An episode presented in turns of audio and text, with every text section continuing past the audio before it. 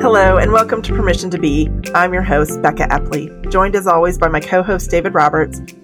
Permission to Be exists to be a space of hope for those journeying to find their true, authentic selves. We hope that the stories shared here will inspire you on your own journey and help you unlock the permission to be who you have always truly been.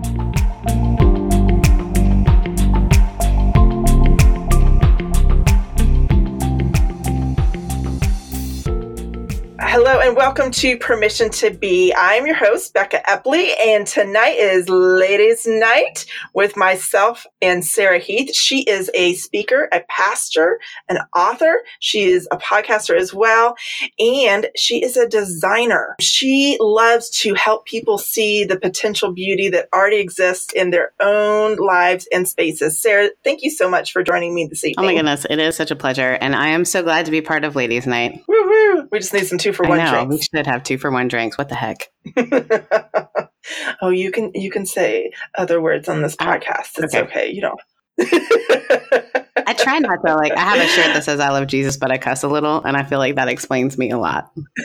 I love that shirt. I have seen that shirt and have several friends who want that so shirt. good. Yes, I love it. So we start off our podcast with a question about if your life were to be mm-hmm. made into a major motion picture and any and you could choose anybody to play you or you could play yourself who or whom would you pick it also could be multiple people of different stages Okay. of your life That's a good question. So I, um, I, that long list of things that I do is like, oh, that just wraps me up into one thing. I mean, they all have joining things. One of the things I have done in the past is act. So I would want to obviously act in my uh, my own movie. However, I used to tell my parents. There used to be a show called uh, Behind the Music. Mhm. yep whenever my parents would make a decision I didn't agree with, I was like, this isn't going to look good on the behind the music for you guys. Because I always just knew there'd be a movie made about me. Um, my answer to this is oftentimes, not as much now, but I used to always get that I look like Zooey Deschanel and Katy Perry if they had a child. oh i can oh definitely i can see that yes So I would say one of them. But personality wise, I often get Tina Fey. So I could, like, if they could all together join together. And as I'm getting older, I think I'm really more of a Tina Fey these days, or like Kristen Bell. Like, I don't want, I'm just sort of like unintentionally funny sometimes. Um, and then also intentionally funny. So they kind of the run them time. together, I think. but aesthetically, I'm a Zooey Deschanel slash Katy Perry, but not with the jet blonde hair, although I could, I kind of want to try it. have you ever gone blonde I have. Uh, I, there was an incident in when I was 21. An. Uh, my sorority sister uh, was going to cosmetology school, and I just got braces, and she was like, "When can you ever do it again?" And so she dyed my hair jet blonde, and it was fun. And I, I had blonde, like really blonde, for a while, yeah and then I was like super tanned. So like pictures of me my senior year of college confuse all my current friends. They're like, "Wh- wh- "What was happening?" It's like it, it was a stage, it was a phase. Oh, mercy. My husband one time did that as well during college, except it didn't go so well, and somehow it turned green. Oh yeah, I did that to my brother. That was like a frosted tip phase that Yes. like I tried to like try out on him and my brother's an engineer and he is such a cutie, but he's just not not edgy. I would say No. not edgy. And so I was like, "Ah, well, you know, you'd look great with frosted tips because everyone would look great with frosted tips. And Yep. one time it looked great. The first time I did it, it looked great. Then he came back for a second round and it was like orange. Oh, Orange. Yeah, it wasn't good. No. I know. And he still loves me, so you never know. There. There you go. So, speaking of brothers and family, so you are originally from the Great North, I am. My home and native land is Canada. but you moved to the South. I did. So, what took your family to the South? Because that that's a big, I would guess, culture shock. Um, yeah, a little bit. So I grew up in northern Ontario, about an hour and a half north of Toronto. Okay. And then we moved to Hattiesburg, Mississippi, um, because my father is a physician who's particularly passionate about serving smaller communities, particularly Mm. uh, rural poor Mm. or, you know, little towns. He's just kind of a town doctor. Um, Yeah. And so we ended up, we were being recruited a lot at the time to come to the US. My dad has a lot of training. And um, we Mm. looked all over, and I, I laugh now because, like, in my mind, I was like, "We're moving to America." I've seen Saved by the Bell. I know how this is going to go. Um, and I started acting when I was five um, for fun. Um, obviously, not to make money at five, or for, I don't know what else it would be for um, at five. And so, uh, like, just doing local plays and things like that. And so, Okay. by the time I was like 13, I was just really sure that I was going to be a TV star. Of course. And so, I think I had this mindset that if I moved to the States, how could I not be discovered? Turns out Mississippi is not the hotbed of Hollywood. I know. It's- shocking. I'm very shocked. Very. Although they are filming a lot of things in New Orleans now, which is so close to where you know that was. And actually, Mhm. the funny part is, I have a lot of friends who are actors, and uh, several of them are from Mississippi. So That's hilarious. There definitely is that there, but I think it wasn't as quick of a of a stream as I thought it would be. It's funny now because I actually through mutual friends and just I don't know how God is weird, and so one of my friends is actually married to Tiffani Amber. Oh. So I get to talk to Kelly Kapowski, and I actually told her like, I need you to know that you are all I knew about America. and so when I got here, I started dating a football player, and I really like Check it off those boxes. I live the life, right? Uh, not knowing, like, I just didn't know much about American culture. And I didn't actually think it was real. And then you move to Mississippi, and there really is like homecoming and like all those things. And then I went to college and undergrad in Mississippi. And so I did like the sorority Oh, thing. I really like embraced my American culture. It, and it's been really weird. I think my entire life I felt like an insider and an outsider because even in the small town we grew up in in Canada, my parents are from, um, my mom's British, my dad's Canadian, but they're from Toronto. So they're city folk who are living in the country. And so we mm. never were like from the, wherever we've been, we've never been from there.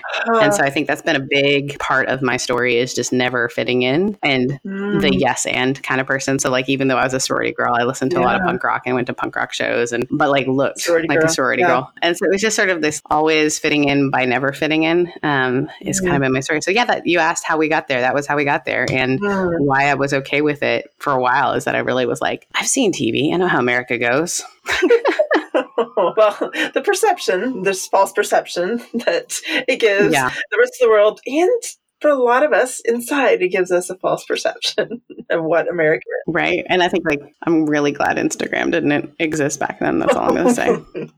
Is. There some VHSs of your sorority days somewhere? Yeah. Yeah, they are. I um Or maybe not you, see, I'm VHS, probably a little older, so I don't know. well no, I think we like I think we were just like cusping on the DVD season. I definitely there I was on the dance team or I danced in several dances for my Okay. sorority and I know those are out there somewhere just waiting for me to run for office. So They're just they're not popping up. good.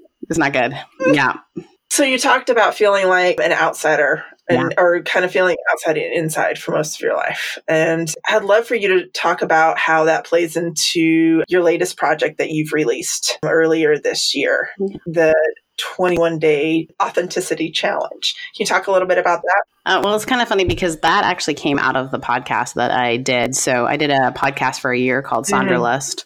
Sonder is the word, which means so Sonder is the idea that everybody's living a different life. Sonderlust is like, and I want to live it. Mhm. Um, and so I, I realized even from a younger age, I spent a lot of time just because of being a pastor, because of being all these different things, just sort of, I've had a lot of opportunity to observe other people. Mhm. And my life hasn't turned out the way that I thought it would in any way, shape, or form. And so I found myself sort of in this position of like, what am I going to be and who am I going to be? And then as I moved into my late 30s and was trying to think about, like, hey, this is weird, I took on this challenge to kind of do anything that I could do to change four areas of my life that my best friend threatened um, to move me if I didn't change, which was like an incredible year. But what was interesting is that the publisher that I'd worked with before for my first book said, like, we want to make something out of this because there was a lot of like, a lot of folks just started really digging into the story. And it's been really interesting to me to like meet people all over the country or and people will be like, oh my gosh, you're the girl from that podcast. And like, I don't know whether to feel like joy or like embarrassment, but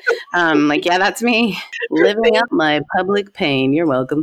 Um, but it became sort of an interesting thing because everywhere every expert I talked to, everywhere that I was willing to go and like in my life, it over and over again came to like until you get like radically authentic with yourself, with others, um, and the world, that you just really aren't going to be able to find contentment. Because what really what the truth is is like all of us are searching for contentment. I think we use this word like Mm. happiness or this thing as if it's something far away, but Mm, so yeah, I think because I felt and continue to feel it didn't it definitely didn't like end all of that but i find when i'm doing these 21 practices i really do feel more connected to myself and to community mm-hmm. which isn't always easy for yeah. me to do as someone who is in leadership as someone who um yeah I, I can feel this like sense of separation from people and so yeah, it's been a, a, an interesting year. And then they asked me to write a 21 day challenge. And so my first chapter is about how 21 days doesn't change you. But it does start the thing. Um, you know, they, they've done lots of studies to say that what the guy was saying is like at a minimum 21 days is the first time you'll start to notice change. Yeah, yeah. But we're like 21 days is all you need. we, yeah. we, grab onto the smallest, right? Uh, and so, yeah, that's, that's kind of the idea is like, I want other people to feel totally rooted in their own lives, authentic with who they are, and I know that's a buzzword lately, and a lot of people talk about it, but that's what I see most in my work that I do. I just see people who are just so kind of trapped in this idea of what they should be or who they should be. Mm-hmm. And so I think the the feeling outside of things was always attempting to become a part of something that I didn't necessarily belong to. And I think that's sort of been my journey, but I don't think it's unique. I think a lot of people, whether, mm-hmm. you know, I have friends yeah. who are like, you know, I never was a mom, but my friends are who are moms will be like, man, the mommy club is a thing that you like, mommy shame is real. And we'll talk about like what that's like and trying mm-hmm. to fit into that. And then, well, if you don't you know, stay home, then there's this whole other, you know, world of me or yeah, whatever it might be. Yeah. I think we all kind of have this sense of feeling outside sometimes of our own lives. And so I think that's just a, common feeling, this sonder, you know, this lust of other lives. I completely agree. And part of me wonders where that stems from because I don't think that's a new thing. No. I think it just looks different in every generation and every society. And so I think I think that it comes from marketing. like if I don't tell you you have a problem that I need, I can fix. If you don't, if you're not aware you have a problem, then you're you're not someone who's going to buy something to try to fix the problem. Mm-hmm. Um, and I don't just blame marketing. My friends are marketers. um, but it has been interesting to me as I've I've learned from them and taking some courses in it with just the intent of understanding is this idea of like we're going to make you see that there's a problem. Mm-hmm. Like I may not I didn't know I had you know a problem with mm-hmm. whatever it might be. But this this commercial and you know the hard part of it is like social media now is commercials. Oh yeah. Um, and it's you know I, I i'm actually a brand ambassador for some things which simply means like in my personal photos to take a picture with a thing right? Yep. and not like where i'm paid a lot or anything like that more just like cool t-shirts. No, um, rolling in the big bucks no not look at my one bedroom apartment. Um, but I'm in California, so I'm basically rich. Uh, yeah, I, mean, I think there is this sense of I think it has always been there, mm. but I don't I don't think it's ever been as much of an epidemic as it is right now. Mm. Because we we can convince ourselves that we're seeing behind the the closed door now with Instagram, mm-hmm. with uh, you know TikTok, with all these things. People yeah, are seeing what they think is a non-curated space that is actually curated. And I know that because I curated mm-hmm. myself, right? I'm I'm thinking yeah. about, oh, yeah. you know, content versus like, you know, and, and, you feel awkward when someone doesn't do that, when someone just like puts out there something that hasn't been processed. Mm-hmm. You're like, whoa, yeah. like let's put a filter on that um, in every way, shape, and form. And so I think there is this newness to the urgency with which we feel disconnected from the life that we want. Mm. Right. I think that that's, and the secret in so many ways to all of this, I think, is yes, to push for your goals and to believe in something bigger yeah. for yourself, but also to be like really grateful for where you're at. Yeah. And I know it's like, it seems so ridiculously basic, and yet it's the thing that again and again I find people don't take the time to do. Right. And so, yeah, there's just all this stuff around gratefulness that happens in our brain and all that sort of stuff. And that's really the authenticity challenge really is about like knowing what you are and being grateful for those parts. And you're not going to get there, you know, right away. In 21 days is not enough. Yeah. But I think that's kind of even meditation and all of those things are really trying to get us to that place, right? Mm-hmm. Of like real rootedness. Cause there's yeah. nothing like a non anxious presence to ruin marketing, right? They're like, ah.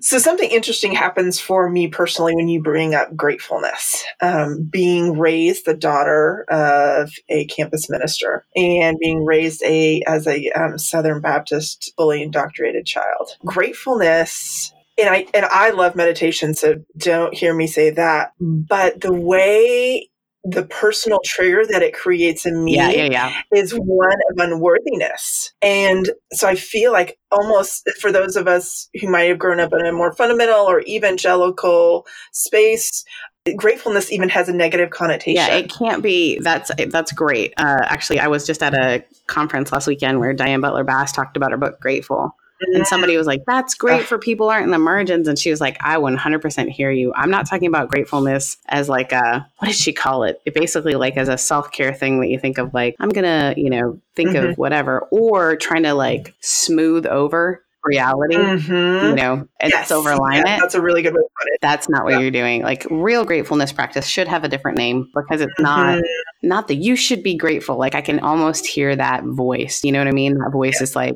you're lucky because Yes. Or, you know, particularly if you come from a background like a Southern Baptist background or some sort of background where your truest identity of yourself was that you are broken and no one could accept or love you. Yes.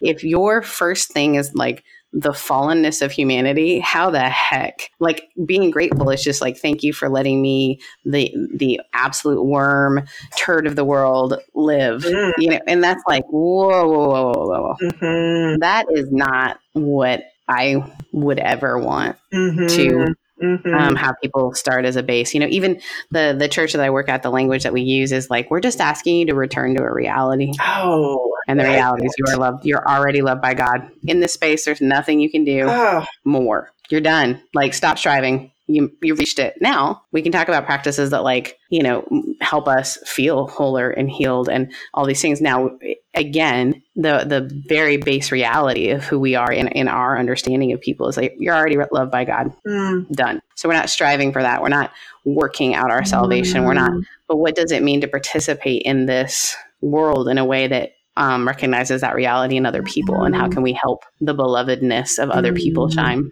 so i think that's the you gotta you know bible verse that and you know i don't always quote but i'm the worst pastor i'm like literally the sinister minister my aunt was like i don't understand how you can be a reverend when you're a reverend but the bible verse i think of is like you have to love the lord your god you know and you have to love your neighbor as yourself mm-hmm. but like if you don't love yourself, good luck loving your neighbor. Right? Right. Um, and that is, I think we've been given this like cheap self care idea, like self love stuff, like go take a bubble bath. But like that, although sometimes girl just needs a bubble bath, but oh, like, yes, oh, yeah. there is this reality of like, there is privilege in even being mm-hmm. able to talk mm-hmm. about self care, right? Yeah. Um, there is privilege in talking about gratefulness. But even mm-hmm. my friends to whom are on extreme margins, the ones that are living in contentment and non anxiousness really are the ones who say, Yes, in this moment, mm-hmm. this is. Mm-hmm. And yet I have the audacity to have hope in and be grateful for. Mm-hmm. Um, and they have been my teachers in this practice in some ways. And I'm like today, I, I had a, I mean, the day I have had, um, and yet, and I miss both of my, so twice a day I have an alarm that goes off and reminds me to write things that I'm grateful for. Mm-hmm which sounds ridiculous, but when your life is like insane coming at you like a you know drinking out of a fire hydrant hose or whatever, my dad has a saying. I don't know. it's hard to like slow down enough to do that, but yeah. that's interesting. When I miss that, I actually get more anxious because mm. I'm not like present. Like yeah. my dog is the coolest and cutest thing in the world, but I will drag him around on a walk because my gosh, I have to get to the next thing. How can you take so long mm-hmm. to pee? Mm-hmm. Versus laughing at this silly dog that like takes his time to like sniff everything and maybe I could learn something from him and maybe I've got too much on my plate. So it's it, it's a real uh, balance, I think. And I think who am I is always the question, right? And so I think writing this book for me was actually a lot of fun and a challenge. You know, I laugh. I redid the intro like three times because I'm like writing a book on authenticity. And like, meanwhile, I'm like, I hope I get this right. Yeah. And at the time, I was uh, dating a guy who's not a person of, he didn't grow up as a person of faith. Um, he's agnostic, like you do. After going through like all these challenges on this podcast. I end up for a little while. We're not together anymore, okay. but he's um, uh, such a great human, such a great human. And him and I were um, one night I was working on this intro, and he's like sitting on the couch. He's like, "Are we going yet?" So he's a fireman, like so. Like my world is so weird to him. Can we go now? I was like, no, I have to like get this right. He's like, aren't you working on a book about authenticity? like, yeah, he's like, so why does it have to be right? And I was like, you are completely right. and then I just admitted it, like, yeah, there I am again. Like, I really want people to like me. I want them to think I'm smart. I want them to think I'm great, but also like quirky and fun and like mm. all these things. And it's like, man, having to try to control how other people react to me is rough. And so I think there's this like giftedness in going, okay, maybe you're right. Just like write the thing, turn it in. We'll see how it goes. So I'm curious if that same perception of yourself, do you feel that way when you're preaching or talking on Sunday mornings? Oh, yeah, I, you know, it's interesting. I'm in an interesting season for that because I'm currently at a church that's mostly folks who are deconstructed just because of all the work I've done. Actually, how we met through, uh, we took a class together on uh, kind of making your mark or like doing a, doing the thing. And my dear friends, dear dear friends, ran it, and I actually didn't even get to finish the course because I was so overloaded with work.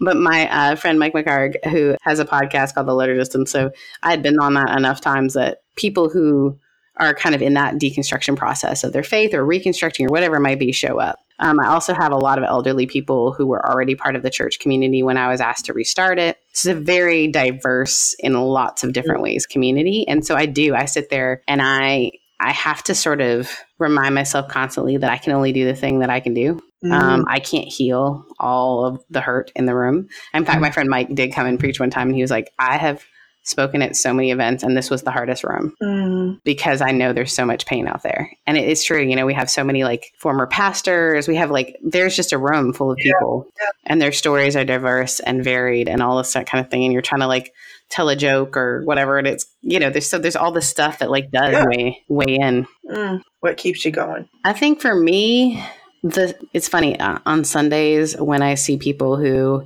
they would never the algorithms would never have them together in any other way. Mm. there's like no reason like when i describe the room that is our room i just think i don't always know about this you know christianity thing even though i'm a pastor there like, like is it tuesday? Because i have a lot of doubts on tuesday. Um you know is it like all these sort of things like i i don't always know but then i come to this space and I live in a place where people could literally, like the gym they go to, the grocery store they shop at, it's completely possible for people to never be around people that are different than them. Mm. And I think this is how we got to such a bipartisan state in our country, honestly. Yeah. I think people are never around people who are pushing them, yeah. right, beyond their yeah. their algorithm, right? And there's actually, like, again, it all comes back to marketing. Maybe marketing is evil.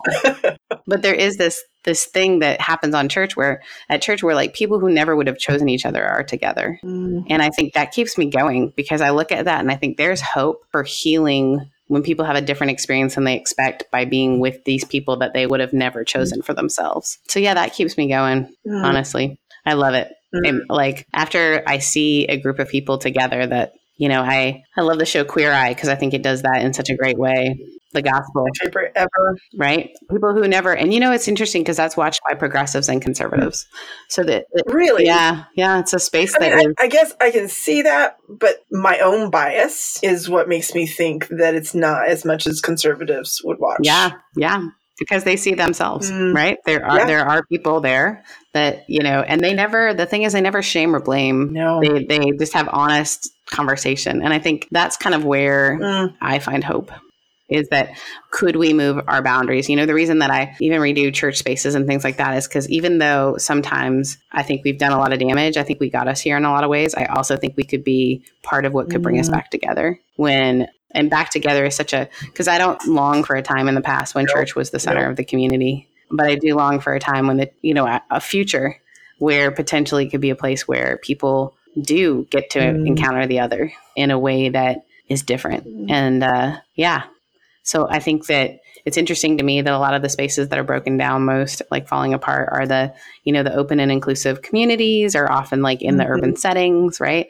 The churches that are doing the most like work, if you will, in their cities are often with the lowest uh, budget for right. branding and all that kind of stuff. And yet they, they, they exist. And I think more people would be a part of the movement of whatever it might be, however you might feel about it. You know, we have people at our church who are like, yeah, I don't really believe in God. Yeah. I'm like, okay, great but I just really think I'm supposed to be here. Great. You know, and, and not because I have watered the message down so much. Mm-hmm. You know, mm-hmm. that's always a critique for people when they discover that folks who are outside of the faith are part of the community. But I think because they find that this is a place where they can find hope in Christianity and other Christians, that they coming from the outside haven't mm-hmm. seen in, in a different way and sometimes it goes great and sometimes it wears you yeah. out but it is what it is no i am able to be a part of a spiritual community here in charlotte and very similar as far as we have atheists, we have agnostics, we have Catholics, we have everybody. I mean, the whole gamut.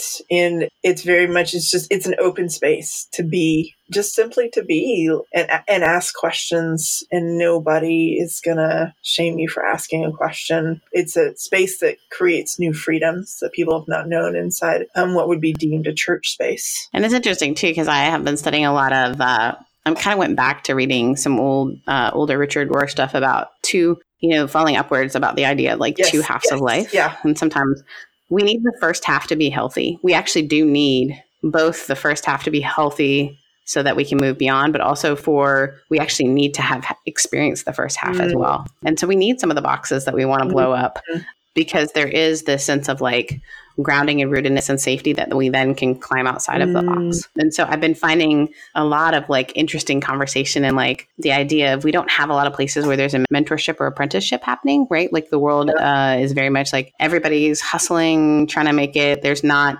nobody has been in this world before in this way in the same way the digital age is very different and people can't really mentor you in it and, and we find that with church leaders like a lot of my bosses are like i don't know yeah. I'm just going to admit it to you, Sarah. I don't know you do it better than me, so I can't really mentor you in this. Oh, um, and it's a painful place, right? It's like, oh. But I also know that when I am around the folks at my church who are older, like we're talking like significantly older, mm-hmm. there is this beautiful thing where I stop and go, oh, this isn't it. The chapter I'm in right now is not my whole book mm-hmm. because I think I get so, especially where I live and, and youth is so and, and a lot of churches are this way honestly youth is so like worshiped mm-hmm. you know and as we move beyond that in some ways if we don't have this idea of maturation or this idea of like oh no the cool thing is is that i get to move beyond you know there is some stuff beyond yeah. this right and that's the gifting too of older folks. So I love the idea of people in your community being from all different groups kind of and it's not just an age thing. I also think there's just different ways that we kind of kind of a mentorship or apprenticeship or like kind of an eldership that happens when we bring people of varying experiences together. There's a church here that's like super sexy. Oh my gosh, everyone's 24 and they've been 24 for 10 years. Like every time I go to this church, I'm like, do you just like kick people out. Like I don't know how this happens. You're all very sexy though. You know, and I think there's this like where are your elders? Mm. And I don't just mean age wise, but like yeah. man, like that's just part of the story and you're missing mm. out. But if you meet someone who like, yeah, I used to be a Christian and then this happened. And and if you don't know those people, if you don't challenge yourself with those people, you're really kind of just sitting in your algorithms hearing like those people are crazy or you know there's no ability to grow or stretch. Well yeah and that's something that recently i started um, working at not the church i go to but a different church. And we have volunteers in the office who are older. And I realized how much I struggle with ageism and making assumptions about the older yeah. generation and have had some amazing conversations. And what's funny is after I was hired, one of the older gentlemen told me, he's like, I went and talked to Russ, who is one of the co-pastors. He said, I went and asked him if you were our type of people. And what he meant by that was, was I progressive and open and justice minded and all inclusive and accepting. And this is a 76 year old white male. And I will say in the last year, I have written most white males off on various levels. I don't know why. I'm just kidding. yeah. I, and, and this, and then we have two ladies who are also in their lady, later 70s that volunteer in the office. And I'm just blown away with who they are, uh, with all the assumptions that I have made in the last 10 mm-hmm. years. I think I grew up in a conservative environment and grew up with older people in the church who were fairly stringent in their beliefs. And now at 42, working in an office with people 30 plus years older than me, and those are not the people who are in that office. They're not. No. They're they are some of the most open-minded, loving, have got fight left in them. It's just That's something I think that really bothers me in sort of well, America in general, mm-hmm. uh, Western culture, I think maybe a little mm-hmm. bit, is this idea that we forget people. I remember this woman who worked in my office uh, when I was first a pastor, and she said something to me so painfully that I knew that it was coming from a deep mm-hmm. place she was probably at that time in her 50s, starting in her 50s. And she said, and she was just you could she's a knockout. Mm. But, you know, uh, she said it has been so hard to become invisible. Mm-hmm. And she said, You um, are a spark plug, you're dynamite. And she said, But one day you will become invisible. And I was like, Whoa. But I realized in this culture here, especially in Southern yeah, California, yeah. if you don't fit a, a, certain mold, you are invisible. Mm-hmm. And I think we we kind of have we keep pushing that you know we keep saying yeah. uh, to be this age is is the age to be this to be that and again it's that marketing perspective mm-hmm. whereas when we were living in sort of more communal situations we we had our grandmothers around us we had people around us who were just right. older and could sort of like give us an example of what that looks like to age in a different way and so i'm hopeful in those moments when i see ages interacting and and then when it's different than people think um mm. and i also think there's this like mutual apprenticeship that can happen where like i don't know if you ever saw the movie the intern so but it's been a long time it's so good uh, it is this guy who his wife passes away and he decides to apply for an internship not realizing it was meant for kids in college and they mm-hmm. hire him. And he's been this multi million dollar businessman and he comes in in a suit. It's a tech mm-hmm. startup mm-hmm. and it is this beautiful story where he is mentoring and being mentored. Mm. And it really is this just lovely reparenting story and family story and like finding your people. And this is like beautiful thing. And I think that to me takes me out of my anxious moments of like, I have to figure it all out. Right? You know, Ugh.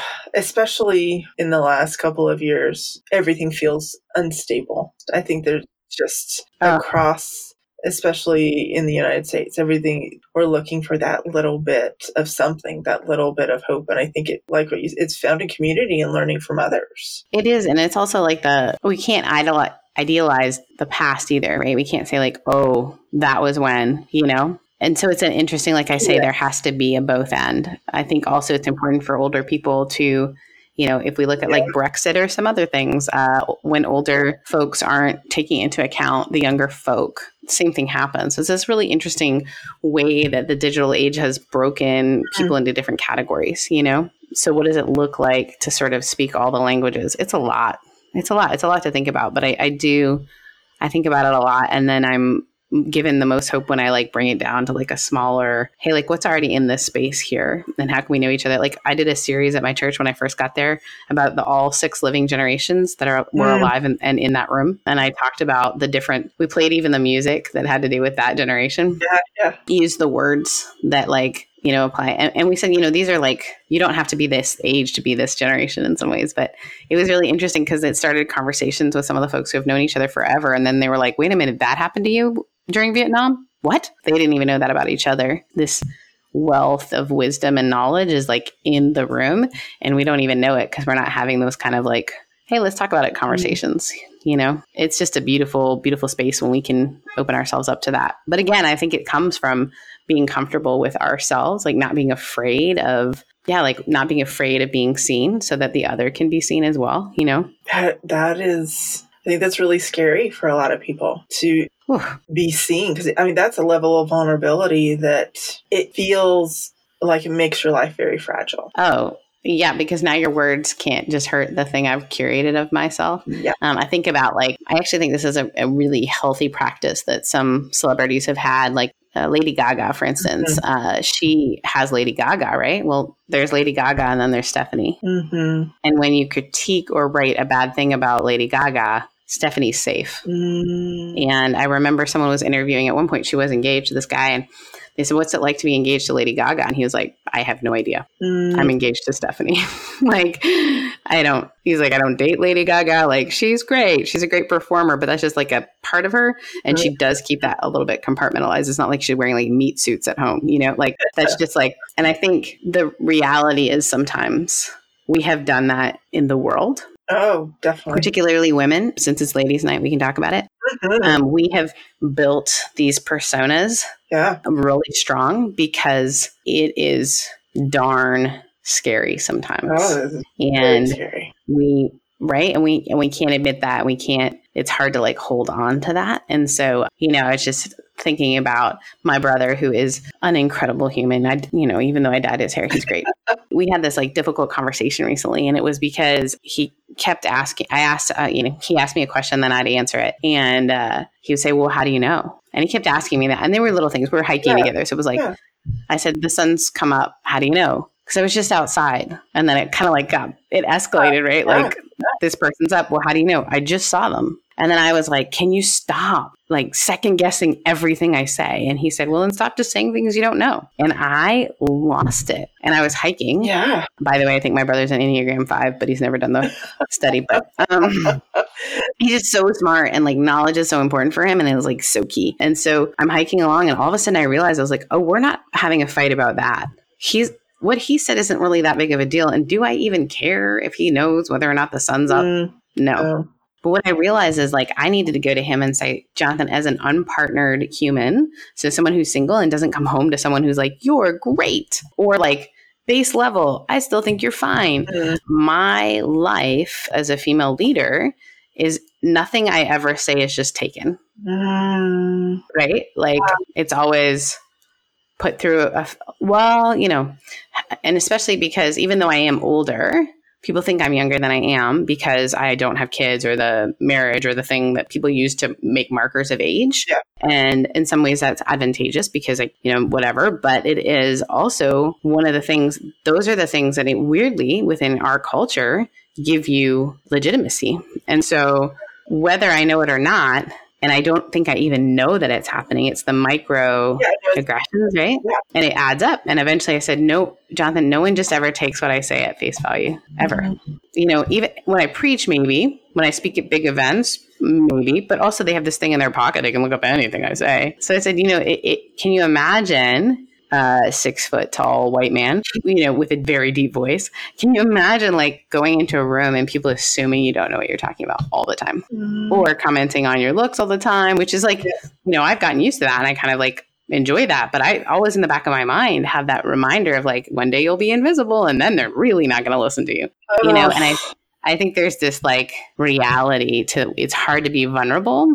Oh, yeah. So we build a like, I know. So I like, sometimes uh, in my past realize I led with my credentials. Yeah. I am a, you know, Duke trained, mm-hmm. all this sort of stuff, which like comes off not as who I am, but I had to do that to be able to be in the conversation. Yeah. Yeah, I feel like you make it through. Yeah, the permission to be, you know, yeah. it's like one of the questions you ask me is like, who gave you permission to be? And I'm like, ah, I think I'm always trying to figure that out, right? Like, and I think at the base level, it's just like trying to f- get that permission for myself because I'm not going to get it from other people. Right. Yeah. And I have friends who for sure are like my biggest supports and cheerleaders and all that, but you know, they have their own lives and can't be invested in mine in the way that like, you know, I can be invested in mine. And so, yeah, that was a long answer. Nope, that's a great answer. So, a clergy person, why be a pastor? That's a question I ask myself every day.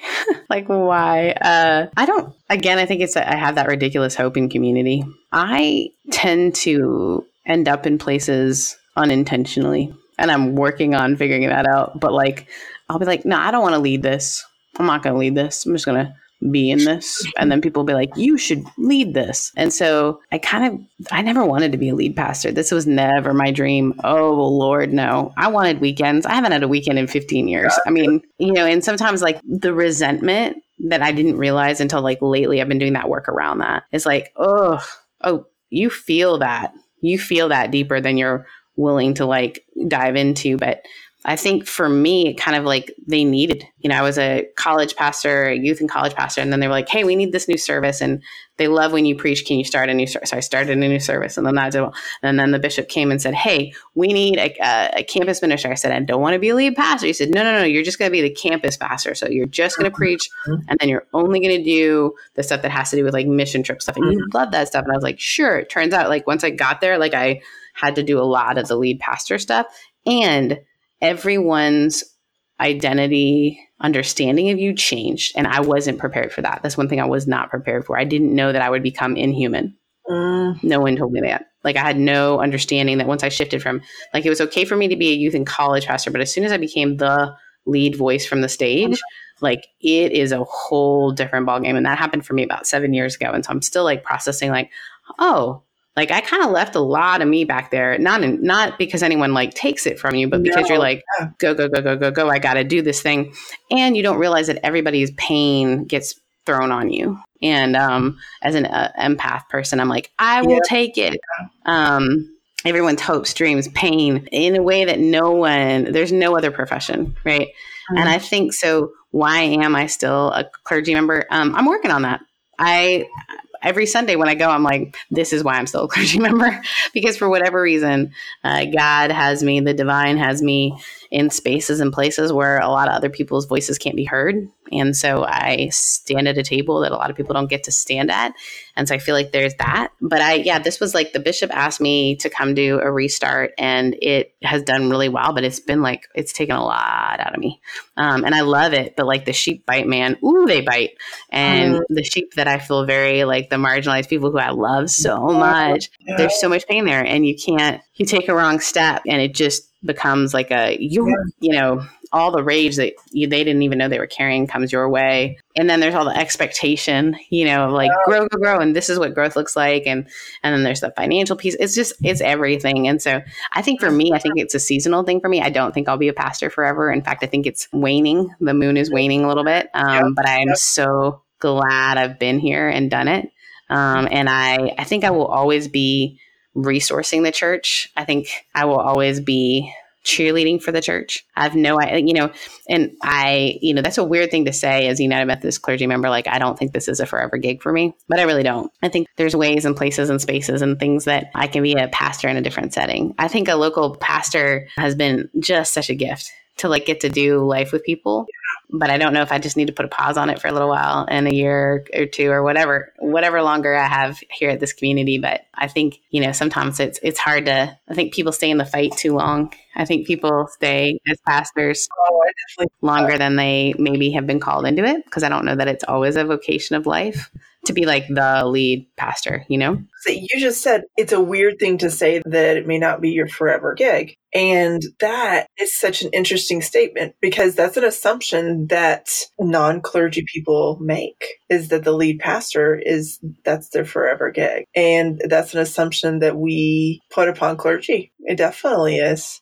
And I don't know where that started. And I think that needs to be taken a look at. Well, I think people have made the job themselves too. Um, I had a, a moment where someone was like, Sarah, like, who is Sarah? And it was like one of those like not you goodwill hunting moments like who is sarah uh, apart from pastor sarah and i was like i don't even know anymore and then i'm just like crying i'm like i don't know anymore and i have been doing all this work of getting to the heart of me and and being able to name and label some of the things that really are me and bring me joy and bring me like you know, and I'm not different than so many people. And I think once you put that clergy thing in front, I also realize what a privilege it is for me to be clergy. I am so blessed that I went through the ordination process with without a hitch. I'm I get to be on the other side of some of the conversations. I get to do, and I, I don't want to negate that by saying I don't know that this will be me forever. Yeah, yeah. But I want to be honest about the fact that, like, it is a difficult path to tread in a different way than other people are doing it. Mm-hmm. And it has been, you know, I, I, went to a party and I had friends who uh, were talking about how another clergy member took Sabbath and they're like, that must be nice. And this is a good friend of mine who's great. He's yeah. a lawyer. He's like, and he was like, that must be nice, you know, to take a sabbatical. And I looked at him and like out of my, out of my person came these words. And this is just not, if you know me, which you don't, but just trust me. Um, I am not, I am like Canadian to my core. I'm not a confrontation person. And I was like, so yeah. It's like, must be nice. He hasn't had a weekend in 15 years. Mm. Must be nice. Mm. He has a job where all of you have an opinion about how good or bad he is at his job when he goes to any social function. Do I know how good of a lawyer you are? I don't know. I assume you're great. Mm. And when mm. you're home, are you home? Can you go to a party and not everyone, sure, someone might ask you a legal question, but they're not all thinking that you're a lawyer, right? Mm-hmm. It is a unique beast, friend. And I like mm-hmm. realized when I was and I hope I didn't say all of that because I kind of went into one of those like blackout, like, yeah. did I say things? Because like I don't ever get feisty. I left that part and yeah. just cried my whole way home, mm. which has been new for me, by the way, too, as a Canadian to emote. like I, I can emote as an actress like all day long, but the minute you ask me to personally emote, I'm like, I'm not comfortable. Also, your emoting's making me nervous because I want to fix it. fix it, fix it, fix it. But it has been this beautiful thing of me like recognizing like that's not about them that's about me and how i feel about my job mm-hmm. you know? And and i think there's a time when you go okay is it there there's so much good to be done and i have so many gifts and graces and some of them I don't have. Like I am like don't ask me to work like organizing the my denomination requires that the lead pastor be all things to all people. We're talking like CEO, um, lead inspirer, volunteer coordinator, um, make sure that you can do all the finances. Like you do everything. You're not given staff to do any of those things. Oh. And also grow now. And so like right, you're just constantly letting people down. And I think like recognizing within myself part of the journey has been like yeah, I'm not good at that. And I want to inspire people to come alongside me to do those things with me. But also, the people that tend to come alongside me are people who got really burnt out at their last place and they don't want to volunteer 100 billion hours to be our bookkeeper. So, there's this whole thing about like, how do we do church differently where it's not volunteers are sucked dry? It's not people want to do what they're mm-hmm. doing. People want to get involved in the things that they're doing. How can we make it more like, you know, it's a GoFundMe experience where it's like, oh, I really believe in that, you know, and, and I hope that I don't do it out of obligation, but I do it out of like, ah, this is cool. Mm-hmm. Like I want to be part of this thing continuing. And I hope we're getting there, but it's it's a lot, it's a battle. The other thing I think has been such a teaching thing for me is to know like, okay, if I feel this way, how many of my friends are like walking around with 1700 expectations and nobody's like admitting that they have all these mm. expectations thrown on them. Part of adulting is part of being a grown up, but it's also like, how can I be aware of the different things I expect from people? Mm. You know, because I think sometimes we just think we don't, we think everybody else's life is easier, however it might be. Yeah. a lot of the times we think everybody else's life is easier. Well, I mean, because we live with the mirror two inches from our face a lot of the times. It's especially in a world that, um, like you mentioned earlier, is just a perpetual marketing force of anxiety. And so we're afraid to put down the mirror because we're afraid that we won't have control over what we're seeing or what, mm-hmm. what's beyond the mirror is going to be too much. And yep, like it's hard to like put down the idea of expectations on ourselves and expectations of others and we have a really tough time with people who have fun, who just like must be nice. But it's like, no, no, like they figured out their gig. Like, and I think sometimes, like, when I'm having my most, I do have fun at my community. There are like really cool things that happen, but people don't realize the like reality of all the backstory that goes into it, right? All the like yeah. this and that. And there are beautiful moments when we're like, like it's great. And I always joke, like, if and when I am asked to leave this position or feel like it's time, like, I'm going to ask if I can stay here in the mm. community because I just love the church. Like, I love that church because it's the weirdest group of humans. Like all the time, I'll be like, I need you guys to look around and be like, what the heck? look at you people. How does this make sense? It doesn't. Because like people are always like, what's your algorithm? Like, what are you guys getting for? I'm like, humans. We're going for humans. Perfect. So, one of the questions we ask towards the end of our talk is we're always curious, and there's a lot of different answers depending on where you're at. And I'm curious what this means to you after 15 plus years of being a pastor. And but what does the word salvation mean to you? Oh dear God, uh, that's a big one, huh? Literally, dear God. I think salvation. I think there's this really interesting shift that's happening for me in the idea of salvation. Mm-hmm. I mean, I think it used to be like you're saved from hell in the back of my head. Yep, yep. And you're Southern Baptist in background, so you're like, I get that one. But I think salvation for me is is a return to wholeness. Mm-hmm. Salvation is the thing that removes us, and even if it's just for a moment, from the thing that we feel like is destroying us. Salvation happens all the time and is happening and is around us. It's the joyous moment in the harsh. It's the like all these salvation to me is it's too cheap to say it's a future thing, right? Like I feel yeah. like it's just it's around. Mm. It, it's this idea of the yet and not yet. It's the return to wholeness. It's the becoming and being. Mm. Yeah, I don't know. I, am working through it for sure because I, I think for so long it was easy to say you're in or out and that was salvation, right? Oh man, I wish it were that easy, but it's not. Like I think there's this this beauty. So this weekend when I was uh, I was in North Carolina, I was actually flew in and out of your airport, which by the way has a big poster of Billy Graham and it says number one place to visit, talking about the Billy Graham Museum. And I was like, did he give himself that review? Turns out, no, they just used his picture and then had someone else saying that. And I was like, oh, I was like, that's great. That would be like me saying, this is the best church. Everyone should come here, Pastor Sarah. but there was, uh, when I was there, uh, there was this choir that came and sang at the church, and they're all incarcerated. Mm. And they were singing these beautiful songs about salvation, and it meant something different to me. I would never let my church sing those songs because I'd be like, that's penal substitution and blah, blah, blah, blah, blah. And I would get all uppity. But when a man who has been sentenced to 11 years in prison is singing about his chains coming off and the blood of Jesus forgiving him, I go, all right, I'll be quiet. now." Yeah. And so I think salvation looks different. It really does look different. Mm. It's freedom, it's openness, it's laughing when you just want to cry. It's all those things. It's like I can't really describe it, but I know I can feel it. Mm. I know when I see it. And I saw it this weekend. Yeah. Oh, By the way, half that congregation, this is in a tiny town in North Carolina. Half the congregation is LGBTQIA. And they're like no way. Pentecostal up in there. We're talking uh, trans men who are like worshiping. I mean, it was just the most incredible. I'm like, what is happening? The kingdom has like bust open and like think, and then like prisoners are singing songs of salvation, and then like grandmothers are holding all these babies that they happen to like uh, foster. Like I get goosebumps talking about it. Wow, that's that's what church should look like Yeah, yeah. I literally was sitting there every going, day. I don't know what this is, but I like it. I'm like, where's that church?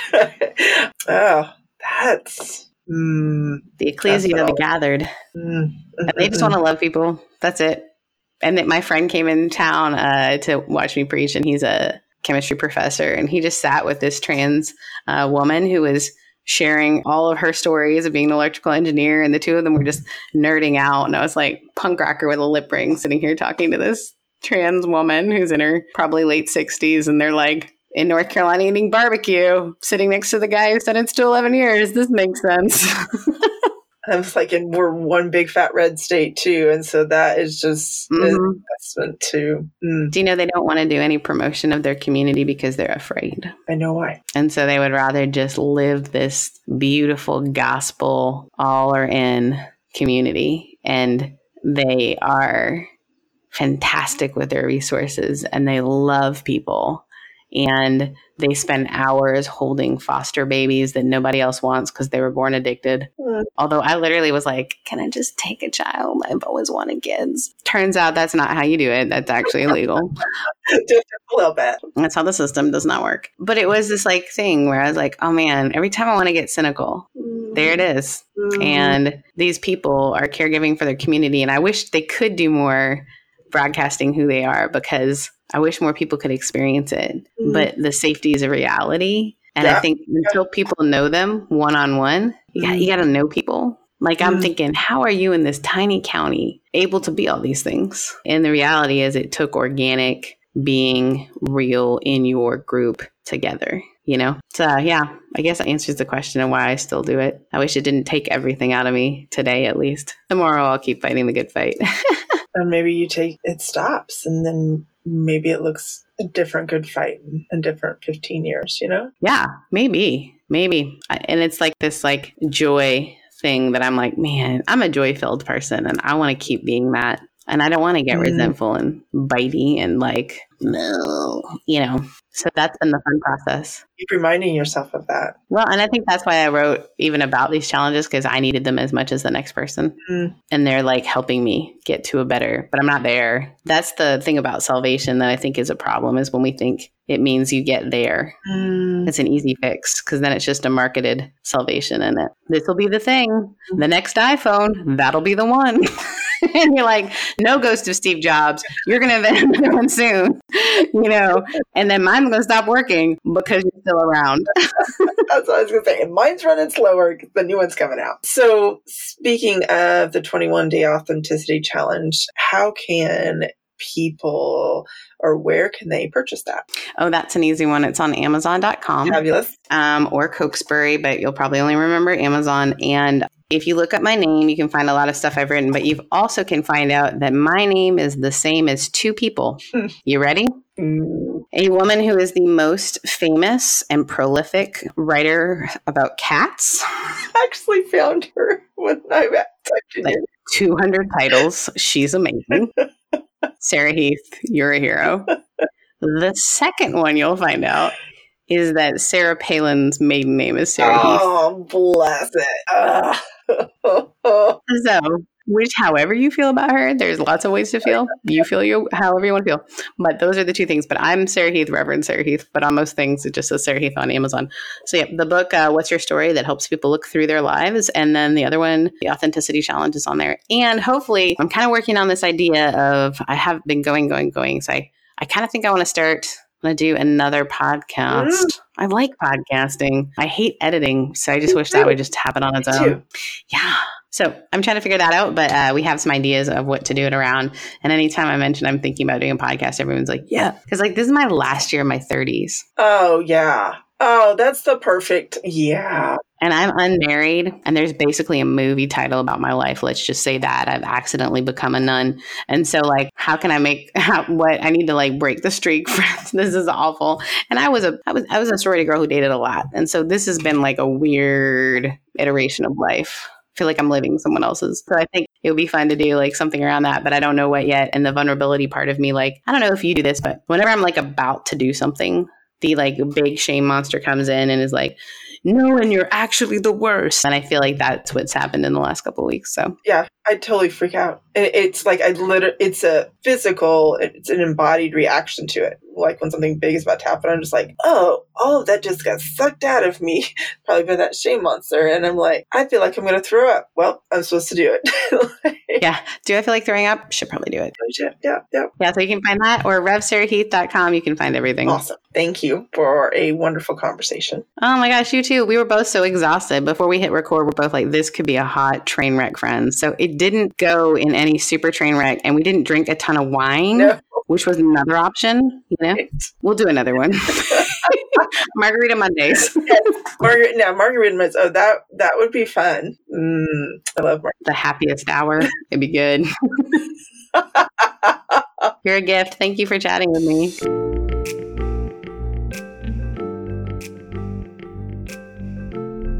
Thank you for joining us on Permission to Be.